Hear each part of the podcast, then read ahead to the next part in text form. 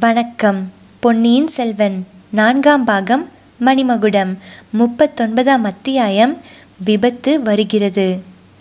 பழுவேட்டரையர் சிரித்தார். நந்தினியின் வார்த்தையை கேட்டு பரிகாசமாக சிரிப்பதாய் எண்ணிக்கொண்டு லேசாகத்தான் சிரித்தார்.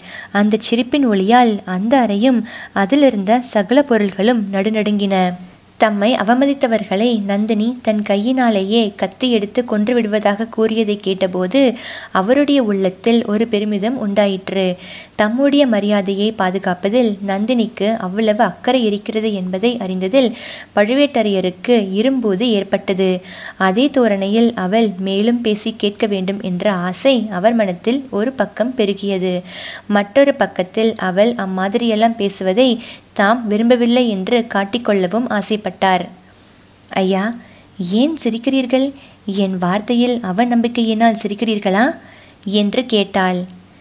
தேவி மந்தார மலரின் இதழைப் போல் மென்மையான உன் கையினால் கத்தியை எப்படி எடுப்பாய் என்று எண்ணி சிரித்தேன். மேலும் நான் ஒருவன் இரண்டு நீண்ட கைகளை வைத்துக்கொண்டு உயிரோடு இருக்கும்போது ஐயா தங்கள் கரங்களின் பெருமையையும் வலிமையையும் நான் அறிவேன். யானை துதிக்கையொத்த நீண்ட கைகள் இந்திரனுடைய வஜ்ராயுதத்தை போன்ற வலிமையுள்ள கைகள் போர்க்களத்தில் ஆயிரம் ஆயிரம் பகைவர்களை வெட்டி வீழ்த்திய கைகள் சோழ சக்கரவர்த்திகளின் சிரத்தில் மணிமகுடத்தை வைத்து நிலைநாட்டி வரும் கைகள். ஆனாலும் அதையெல்லாம் இன்று நினைத்து பார்ப்பாரில்லை. நேற்று பிறந்த பிள்ளைகள் தங்களை கிழடு என்று சொல்லி ஏளனம் செய்யும் காலம் வந்துவிட்டது. தாங்களோ மந்திரத்தால் கட்டுண்ட சர்ப்பராஜனைப் போல் சோழ குலத்தாரிடம் கொண்ட பக்திக்கு கட்டுப்பட்டு சும்மா இருக்க வேண்டியிருக்கிறது. என்னுடைய கரங்கள் வளையல் அணிந்த மென்மையான கரங்கள்தான். ஆனாலும் வீராதி வீரராகிய தங்களை அக்னி சாட்சியாக கைப்பிடித்த காரணத்தினால் எனது கைகளுக்கும் சிறிது சக்தி ஏற்பட்டிருக்கிறது. என் கற்பை காத்து கொள்வதற்கும் என் கணவரின் மரியாதையை நிலைநிறுத்துவதற்கும் அவசியம் ஏற்படுமானால் என் கைகளுக்கும் கத்தி எடுக்கும் வலிமை உண்டாகிவிடும். இதோ பாருங்கள். என்று நந்தினி கூறிவிட்டு மஞ்சத்துக்கு அடியில் இருந்த பெட்டியை வெளிப்புறமாக நகர்த்தினாள். பெட்டியை திறந்து அதன் மேற்புறத்தில் கிடந்த ஆடைகளை அப்புறப்படுத்தினாள். அடியில் தகதகவென்று பிரகாசித்து கொண்டிருந்த நீண்ட வாளை ஒரு கையினால் அலட்சியமாக எடுத்து தலைக்கு மேல் தூக்கி பிடித்தாள். பழுவேட்டரையர் அதை பார்த்த வண்ணமாக சிறிது நேரம் பிரமித்து போய் நின்றார். பின்னர் இந்த பெட்டிக்குள்ளே இந்த வாள் எத்தனை காலமாக இருக்கிறது? உன் ஆடை ஆபரணங்களை வைத்திருப்பதாக வல்லவோ நினைத்தேன் என்றார். நந்தினி வாளை பெட்டியில் திரும்ப வைத்துவிட்டு ஆம் என் ஆடை ஆபரணங்களை இந்த பெட்டியிலே தான் வைத்திருக்கிறேன். என் ஆபரணங்களுக்குள்ளே மிக முக்கியமான ஆபரணம் இந்த வாள். என் கற்பையும் என் கணவருடைய கௌரவத்தையும் பாதுகாப்பதற்குரியது என்றாள். ஆனால் இதை நீ உபயோகப்படுத்துவதற்கு அவசியம் ஒன்றும் ஏற்பட போவதில்லை. நான் ஒருவன் உயிரோடு இருக்கும் வரையில். அதனாலே தான் இந்த வாளை நான் வெளியில் எடுப்பதில்லை. ஈழ நாட்டிலிருந்து வேங்கி நாடு வரையில் சோழ ராஜ்யத்தை பாதுகாத்து கொண்டிருக்கும் தங்கள் தோல் வலிமையால் தங்கள் கௌரவத்தை பாதுகாத்து கொள்ள முடியாதா? அல்லது பேதையாகிய என்னைத்தான் பாதுகாக்க முடியாதா? என்றாலும் முக்கியமான ராஜரீக காரியங்களில் ஈடுபட்டிருக்கும் தாங்கள் எப்போதும் என்னை கட்டி காத்து கொண்டிருக்க முடியாது. தங்களை பிரிந்திருக்கும் நேரங்களில் என்னை நான் பாதுகாத்து கொள்ள ஆயத்தமாய் இருக்க வேண்டுமல்லவா? தேவி அதற்கு அவசியம் என்ன? போனது போகட்டும். இனி நான் உன்னை பிரிந்திருக்கப் போவதே இல்லை. ஐயா என்னுடைய விருப்பமும் அதுதான். ஆனால் இந்த ஒரு தடவை மட்டும் தாங்கள் என்னை பிரிந்து தஞ்சைபுரிக்கு போய் வாருங்கள். இது என்ன பிடிவாதம்? எதற்காக இந்த தடவை மட்டும் நான் உன்னை இங்கே விட்டுவிட்டு போக வேண்டும்? என்று பழுவேட்டரையர் கேட்டபோது அவருடைய புருவங்கள் நெறிந்தன சுவாமி அதற்கு இரண்டு காரணங்கள் இருக்கின்றன.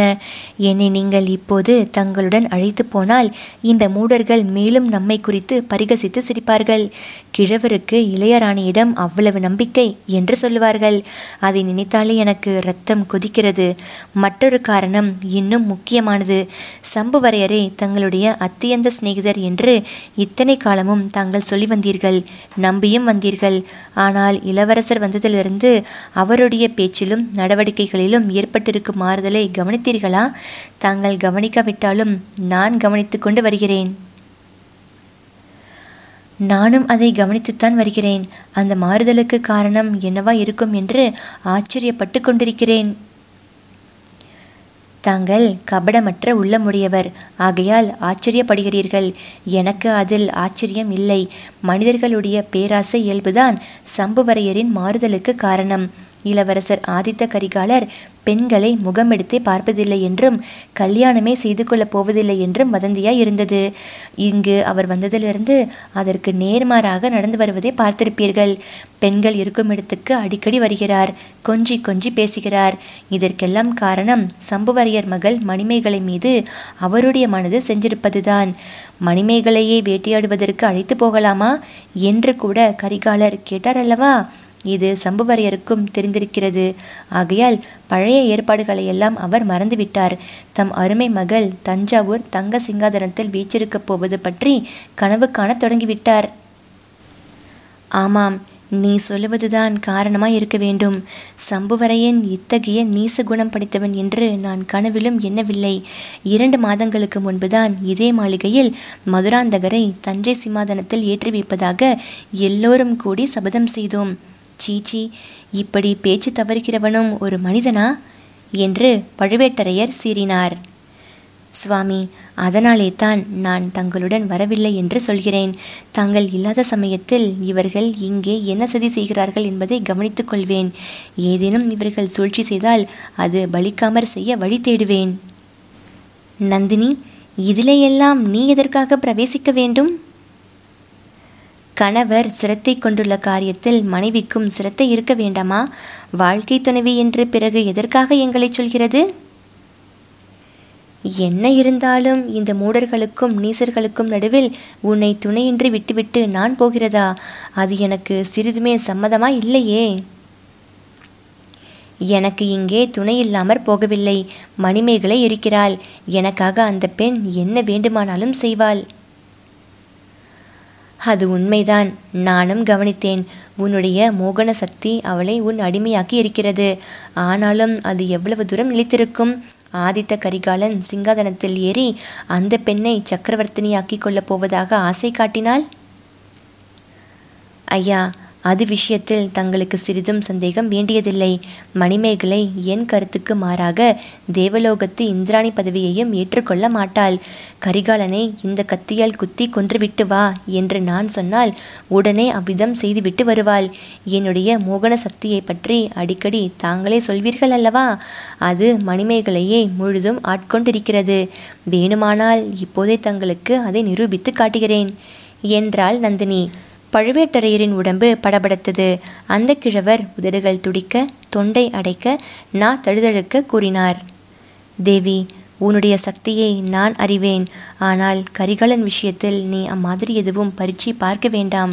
அவன் அறியாச்சிறுவன் ஏதோ தெரியாமல் உளறினான் என்பதை நாம் பெரிதுபடுத்தக்கூடாது கரிகாலன் மணிமேகலையை மணந்து கொள்ள இஷ்டப்பட்டால் நாம் அதற்கு தடையாக இருக்க வேண்டாம். ஐயா நாம் தடை செய்யாமல் இருக்கலாம். ஆனால் விதி ஒன்று இருக்கிறதே. அதை யார் தடை செய்ய முடியும்? மணிமேகலை என்னிடம் பிரியம் கொண்டவளாய் இருப்பது போல் நானும் அவளிடம் பாசம் வைத்திருக்கிறேன். என் கூட பிறந்த தங்கையைப் போல் அவளிடம் ஆசை கொண்டிருக்கிறேன். அற்பாயுளில் சாகப் போகிறவனுக்கு அவளை மனம் செய்து கொடுக்க நான் எப்படி இணங்குவேன்? என்றாள் நந்தினி. அப்போது அவளுடைய பார்வை எங்கேயோ தூரத்தில் நடக்கும் எதையோ பார்த்து கொண்டிருப்பது போல தோன்றியது. பழுவேட்டரையர் இன்னும் அதிக பரபரப்பை அடைந்து கூறினார். நந்தினி இது என்ன வார்த்தை? சோழ சக்கரவர்த்தியின் வேலைக்கார படைக்கு நான் ஒரு சமயம் தலைவனாய் இருந்தேன். சக்கரவர்த்தியையும் அவருடைய சன்னதிகளையும் உயிரை கொடுத்தேனும் பாதுகாப்பதாக சத்தியம் செய்திருக்கிறேன். ஐயா அந்த சத்தியத்தை தாங்கள் மீற வேண்டும் என்று நான் சொல்லவில்லையே? உன்னால் கரிகாலனுக்கு ஏதேனும் தீங்கு நேர்ந்தாலும் அந்த குற்றம் என்னையே சாரும். சிறு பிள்ளையின் பரிகாச பேச்சை பொறுக்காமல் கிழவன் படுபாதகம் செய்துவிட்டான் என்று உலகம் என்னை நிந்திக்கும். ஆறு தலைமுறையாக எங்கள் குலம் சோழர்களுக்கு பாதுகாப்பாக இருந்து எடுத்திருக்கும் நல்ல பெயர் நாசமாகும். அப்படியானால் தாங்கள் இந்த ஊரை விட்டு உடனே போக வேண்டியது மிகவும் அவசியம் என்று நந்தினி மர்மம் நிறைந்த குரலில் கூறினாள். எதனால் அவ்விதம் சொல்கிறாய்? என்று பழுவேட்டரையர் கேட்டார். தங்களிடம் எப்படி சொல்வதென்று தயங்கிக் கொண்டிருந்தேன். இப்போது சொல்ல வேண்டிய அவசியம் ஏற்பட்டுவிட்டது. துர்கா பரமேஸ்வரி எனக்கு சில அபூர்வ சக்திகளை அளித்திருக்கிறாள். இது தங்களுக்கே தெரியும். சுந்தரச்சோழர் இளம் வயதில் ஸ்திரீஹத்தி தோஷத்துக்கு உள்ளானவர் என்பதை நான் என் மந்திர சக்தியினால் அறிந்தேன். அதை தங்களுக்கும் நிரூபித்து காட்டினேன். அதேபோல் ஆதித்த கரிகாலனுடைய இறுதி காலம் நெருங்கிக் கொண்டிருக்கிறது என்பதையும் இப்போது என் அகக்கணினால் காண்கிறேன். அது தங்கள் கையினாலும் நேரப்போவதில்லை என் கையினாலும் நேரப்போவதில்லை. ஆனால் யமனுடைய பாசக்கயிறு அவனை நெருங்கிக் கொண்டிருக்கிறது என்பது மட்டும் நிச்சயம். காட்டிலே வேட்டையாட போன இடத்தில் அவனுக்கு இறுதி நேரலாம் அல்லது அரண்மனையில் படுத்திருக்கும் போதும் நேரலாம். புலி கரடி முதலிய துஷ்ட மிருகங்களினால் நேரலாம் அல்லது அவனுடைய சிநேகிதர்கள் விடும் அம்பு தவறி விழுந்தும் அவன் சாகலாம் அல்லது மென்மையான பெண்ணின் கரத்திலே பிடித்த கத்தியினால் குத்தப்பட்டும் அவனுக்கு மரணம் நேரலாம். ஆனால் ஐயா அவனுடைய மரணம் தாங்கள் கைப்பிடித்து மணந்த என்னுடைய கருத்தினால் நேராது என்று தங்களுக்கு சத்தியம் செய்து கொடுக்கிறேன். சாலை ஓரத்திலே அனதையாக நின்ற என்னை தங்கள் உலகறிய மணந்து இளையராணி ஆக்கினீர்கள். அத்தகைய தங்களுக்கு என்னால் ஒரு பழியும் ஏற்படாமல் பார்த்து கொள்வேன் அதற்காகவே தங்கள் இச்சமயம் இங்கு இருக்க வேண்டாம். போய்விடுங்கள் என்று வற்புறுத்தி சொல்கிறேன்.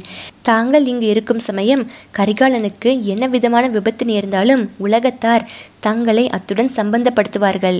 அருள்மொழிவர்மனை கடல் கொண்டதற்கு தங்கள் மீது பழி கூறவில்லையா? அம்மாதிரி இதற்கும் தங்கள் பேரில் குற்றம் சாட்டுவார்கள். தங்களால் விபத்து நேர்ந்ததென்று சொல்லாவிட்டாலும் தாங்கள் ஏன் அதை தடுக்கவில்லை என்று கேட்பார்கள். ஆனால் தங்களுடைய வஜ்ராயுதம் போன்ற கரங்களாலும் கரிகாலனுக்கு வரப்போகும் விபத்தை தடுக்க முடியாது. ஆகையால் தாங்கள் உடனே போய்விட வேண்டும். என்னை தங்களுடன் அழைத்து கொண்டு போனால் அதை பற்றியும் வீண் சந்தேகம் ஏற்படும். முன்னதாக தெரிந்திருந்தபடியினால் என்னையும் அழைத்து கொண்டு போய்விட்டதாக சொல்வார்கள். ஆகையால் தாங்கள் மட்டுமே போக வேண்டும். என்ன நேர்ந்தாலும் எப்படி நேர்ந்தாலும் அதனால் தங்களுக்கு அபகீர்த்தி எதுவும் ஏற்படாமல் பார்த்து கொள்ள நான் இங்கு இருப்பேன். ஐயா என்னிடம் அவ்வளவு நம்பிக்கை தங்களுக்கு உண்டா? என்று நந்தினி கேட்டுவிட்டு தன் கரிய பெரிய விழிகளால் பழுவேட்டரையரின் நெஞ்சை ஊடுருவி பார்ப்பவள் போல பார்த்தாள். பாவம் அந்த வீரக்கிழவர் நந்தினியின் சொல்லம்பினால் பெரிதும் கலங்கி போயிருந்தார். அவளுடைய கண் அம்புக்கு முன்னால் கதி கலங்கி பணிந்தார்.